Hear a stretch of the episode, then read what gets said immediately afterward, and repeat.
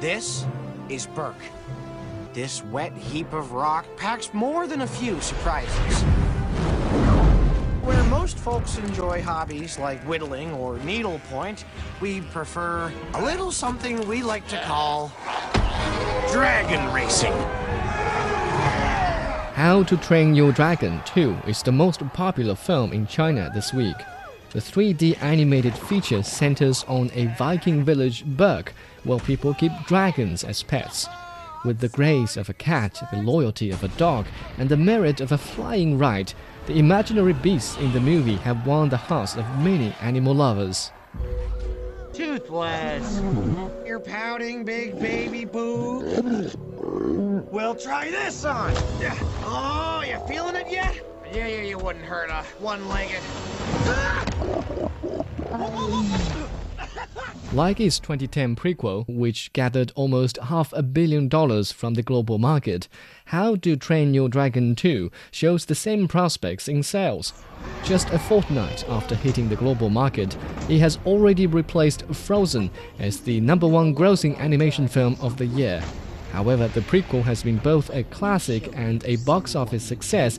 The new installment will only be a hot sale. Where have you been? Avoiding my dad. Oh no, what happened now? Oh, you're gonna you're gonna love this. I wake up, the sun's shining, terrible terrors are singing on the rooftop. I saunter down to breakfast thinking all is right with the world, and I get Son, we need to talk. Not now, Dad. I got a whole day of goofing off to get started.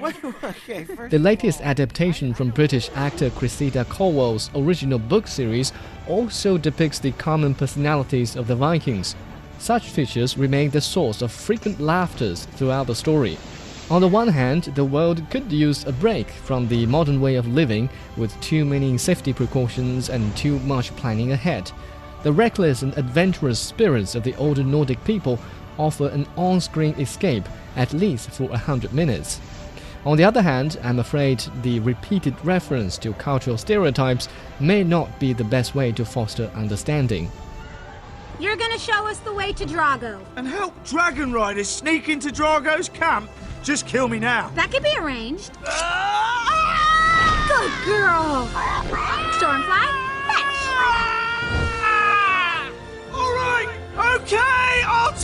to Drago. Ah! Works every time. The new film is less effective in describing emotional bonds, which made the 2010 story a classic. In How to Train Your Dragon, remarkable efforts were made to describe how the boy hero established a trusting relationship with the dragon. There were also awkward father and son moments to suggest even the Vikings were capable of sentimental feelings. These quiet moments spoke volume. This is where you've been for 20 years? It's not every day you find out your mother is some kind of crazy, feral, vigilante dragon lady. Oh. At least I'm not boring. Right? The 2014 sequel is considerably noisier. Moments of emotional bond last no longer than the length of a Viking folk song. The focus seems to have been switched to a Clash of the Titans style duel between two tremendous alpha dragons and a large scale warfare featuring hundreds of the winged reptiles. Something is coming.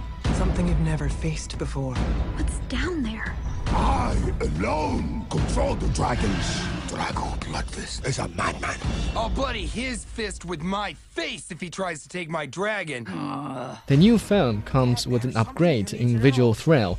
The characters are lifted from the barrenness of the Nordic village into a wonderland full of exotic vegetation and dragons. This weird combination of avatar and real setting adds color to the story, but its emotional depth will remain in question.